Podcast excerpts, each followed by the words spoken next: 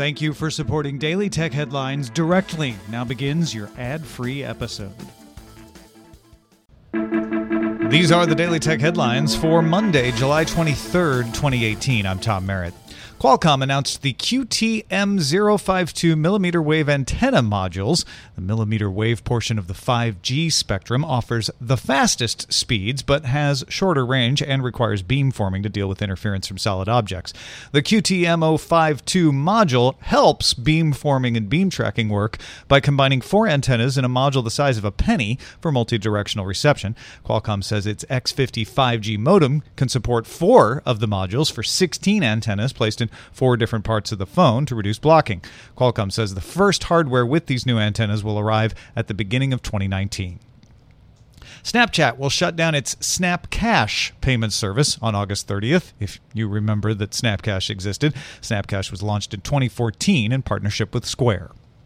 The St. Louis Post Dispatch reported Friday that Uber and Lyft driver Jason Gargac had been live streaming his rides on Twitch without passengers' knowledge since March.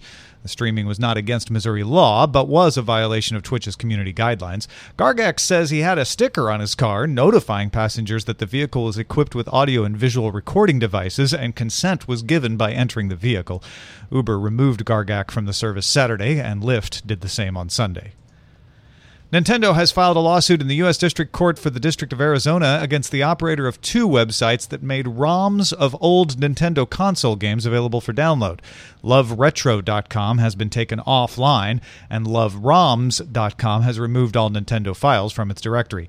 Nintendo's suit claims damages in the millions of dollars and asks for an injunction to give it control of the domains.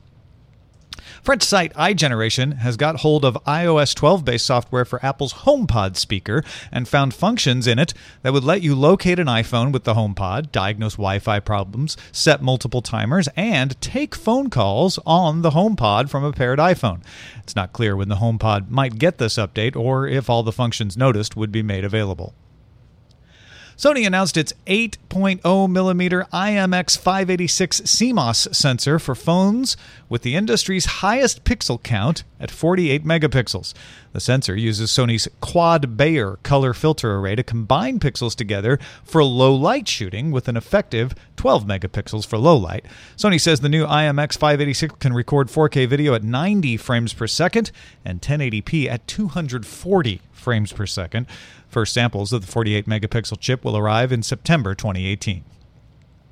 Samsung says in September it will begin mass producing the 146 inch 4K micro LED display called The Wall that it showed off at CES this year.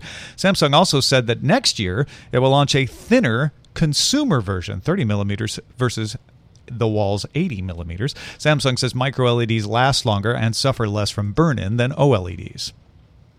The Telecom Regulatory Authority of India now requires all phone makers in the country to offer its Do Not Disturb app that blocks spam calls and protects privacy. Apple, however, is not allowing the app in the App Store because the app also requires access to call history and message logs in order to send reports to the agency.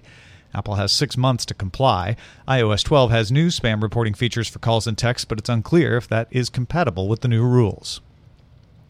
The BBC reports that developer Abhishek Singh used TensorFlow to train a machine learning algorithm to recognize American Sign Language then turn it into speech that could be used to activate an Amazon Echo.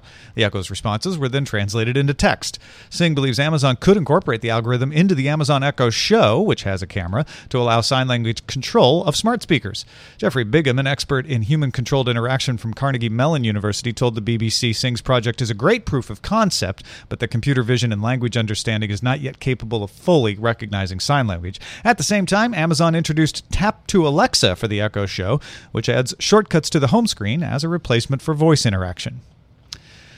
The United States TSA is expected to begin testing CT scanners at JFK's Airport Terminal 8 later this month. The scanners should allow agents to see the contents of bags more clearly than x rays and even rotate the images 360 degrees. That means a reduced need to remove liquids, gels, and large electronics from bags. CT scanners are also being tested in Phoenix and Boston airports. Finally, the Technical University of Munich won its third Hyperloop competition, setting a record for speed. Its Hyperloop pod traveled the 1.2 kilometer test track at SpaceX in Hawthorne, California at 457 kilometers per hour. All pods in the latest competition had to be self propelled. For more discussion of the tech news of the day, be sure to subscribe to dailytechnewsshow.com. Thanks for listening. We'll talk to you next time.